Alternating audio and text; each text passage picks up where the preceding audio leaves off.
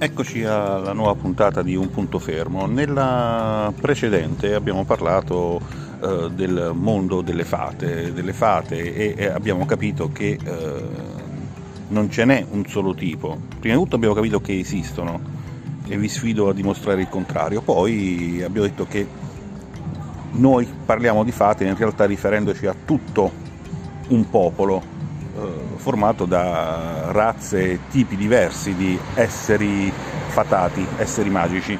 Uno dei più interessanti è quello che vado a presentarvi oggi eh, tramite un estratto da un libro scritto da Miss Perspicacia Tick. Il titolo del libro è Fate e come evitarle.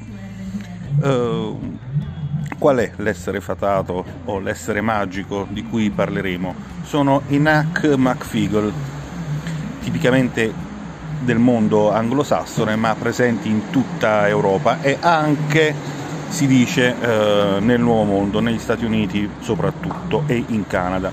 Nac McFeagle, conosciuti anche come piccoli uomini liberi, come omini, come persone ignote ritenute armate, ma ne parleremo subito dopo la sigla.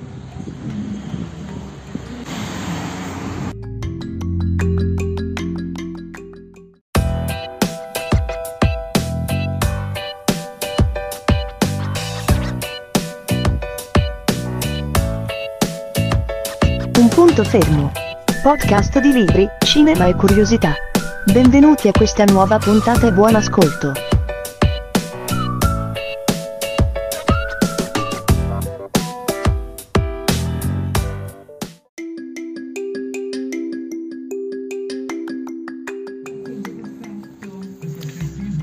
Allora, i Nac McFeagle sono la razza più pericolosa del mondo fatato eh, gli studiosi dicono che sono pericolosi specialmente quando sono ubriachi. Infatti adorano bere, fare a botte e rubare. Eh, e mm, in poche parole rubano qualsiasi cosa non sia inchiodata al pavimento. Eh, alcuni studiosi affermano di aver visto che anche eh, rubano i chiodi se qualcosa è inchiodata.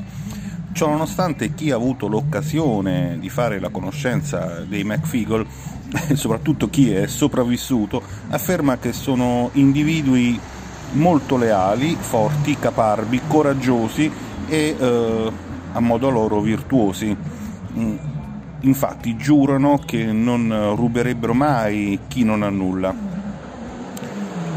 Uh, il maschio uh, Feagle medio uh, diciamo subito che le donne, le femmine Figol sono molto rare, eh, comunque è alto all'incirca 15-17 cm, ha i capelli rossi, la pelle blu, non per il colorito della, della pelle stessa, ma per eh, i tatuaggi che ricoprono tutto il corpo, tatuaggi magici o tatuaggi di guerra e eh, soprattutto eh, perché amano tingersi il corpo con una tintura blu-azzurra chiamata guado.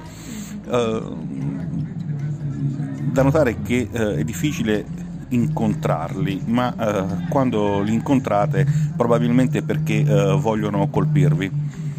Eh, soprattutto i figol del vecchio mondo, della vecchia Europa, indossano 9 eh, volte su 10 un kilt eh, ricavato da qualsiasi tessuto essi abbiano trovato, perché tra i figol la fedeltà al clan si manifesta attraverso i tatuaggi, non attraverso i colori o l'abbigliamento. Uh, più spesso ancora però indossano un elmo, uh, non di ferro, non di cuoio, ma ricavato dal teschio di un coniglio e ancora più spesso amano decorarsi la barba e i capelli portati lunghi con piume, perle e in pratica qualsiasi cosa gli vada a genio. Sempre hanno con sé una spada anche se in realtà gli serve più che altro per far scena, dato che eh, il modo preferito di battersi è eh, mediante le capocciate, mediante l'uso della testa o eh, a volte dei bei calcioni. L'origine di questo popolo fatato, dei Nac MacFeagle, ehm, si perde nella notte dei tempi. A sentir loro, ehm, loro dicono di essere stati cacciati dal paese delle fate dalla stessa regina delle fate perché si sono opposti al suo governo tirannico. Le falte invece affermano che sono stati cacciati via perché erano sempre ubriachi. Comunque, eh, della loro religione si sa poco, anzi non si sa nemmeno se hanno una religione, eh, ma eh, è fortissima in loro la convinzione di essere morti. I Figol amano il nostro mondo umano, con il sole, le montagne, il cielo azzurro e soprattutto le cose da prendere a capocciate. Eh, è un mondo così straordinario per loro che non potrebbe essere aperto a chiunque, quindi deve assolutamente trattarsi di eh, un Valhalla, una specie di paradiso, dove vanno dopo morti i guerrieri coraggiosi. Pertanto questo è il loro ragionamento, devono per forza essere stati vivi da qualche altra parte e quando sono morti in maniera coraggiosa hanno avuto il permesso di venire qui proprio perché sono stati buonissimi. Eh, in realtà questa è una teoria inesatta, fantasiosa, perché eh, come sanno tutti, soprattutto le fate, la verità è esattamente il contrario. Comunque, quando muore un Figol um, non c'è un, un, periodo di lutto, ma uh, i fratelli, i parenti tutti sono per un po' tristi, uh, essenzialmente perché il caro estinto non ha passato più tempo insieme a loro prima di far ritorno alla terra dei vivi, che loro chiamano l'ultimo mondo per loro propria scelta eh, i clan MacFigol vivono nei tumuli di sepoltura degli antichi re umani, eh, dove si scavano delle vere e proprie caverne in mezzo a loro. Sopra piantano dei biancospini o più spesso dei sambuchi. Eh, infatti ai Figol piacciono particolarmente i sambuchi vecchi e cavi eh, perché possono trasformarli in comignoli per i loro fuochi. Sempre c'è anche una tana di coniglio che ha assolutamente l'aspetto di una tana di coniglio, infatti tutti intorno eh, piazzano escrementi di coniglio, qualche frammento di pelliccia eh, e tutto quello per cui si sentono particolarmente creativi. Ma sotto il tumulo il mondo dei Figol è un vero e proprio alveare, senza miele e con tante punture. Eh, la ragione di tutto questo e torniamo al discorso sui uh, generi, è che le femmine uh, nei figol sono rare, anzi sono rarissime e uh, forse proprio a causa di questo tutte le donne figol danno alla luce tantissimi bimbi con grande frequenza e con grande rapidità. alla nascita sono grossi all'incirca come un pisello, ma ehm, se ben nutriti crescono a una velocità sorprendente. Uh, ed è questo uno dei motivi per cui ai Figol piace vivere nelle vicinanze degli umani in modo da poter rubare il latte delle mucche o delle pecore. La regina del clan, la donna principale del clan, è detta Kelda.